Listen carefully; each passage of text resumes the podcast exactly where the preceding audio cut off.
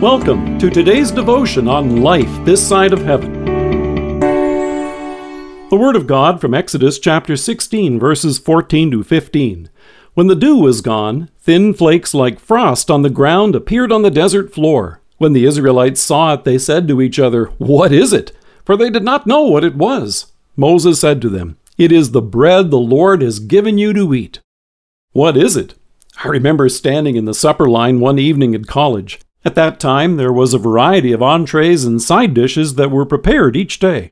On that particular weekend, when most of the students who lived nearby would go home for the weekend, they usually only had a limited staff on hand in the kitchen. So on this evening, the chef himself had come out front to help with the serving.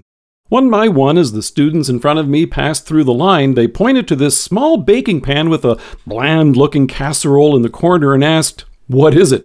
And proudly the chef said, "It's corn soufflé. Try it, it's good." And one by one they would pass it up for fries or something else like that. The chef looked eager for someone to try it, so when he greeted me with a smile, he asked if I would like to have some. Having made it himself, he assured me it was very good. So I said, "Sure, I'll take some, please." Wow, was I ever glad I did. It was delicious.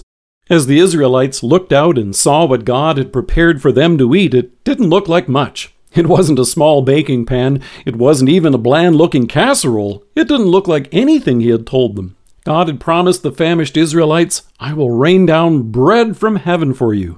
Now, doesn't that sound tasty? You can almost smell it fresh out of the oven, the wonderful aroma you might smell when you step into a bakery and survey the myriad of different breads, buns, and loaves. But when they looked out, what they saw didn't resemble bread at all. Moses describes it for us. When the dew was gone, thin flakes like frost on the ground appeared on the desert floor. So naturally, the first question they asked, like students standing in line at the cafeteria that day, was, "What is it?" And then Moses told them what it was and what they were to do with it. He said, "It is the bread the Lord has given you to eat." They soon learned, of course, to gather it up as God said and bake it, and hungry mouths gave way to satisfied stomachs. What I like, though, is that throughout the years in the wilderness, they continued to call it manna. And here's the best part. The Hebrew word manna means, "What is it?" So every time they ate it, by saying its name, they would be asking themselves this question, "What is it?" And reminding themselves, "It is the bread the Lord has given you to eat." God has given to us today the miraculous meal of the Lord's Supper. And on the surface, it's not impressive or what you might expect. It's a sip of wine and a wafer of bread. And even for you and I, who may have gone to Holy Communion on Sunday mornings for years, it's useful to keep this handy question in mind. What is it? Instead of food to sustain our bodies, God has given us this meal to feed our souls.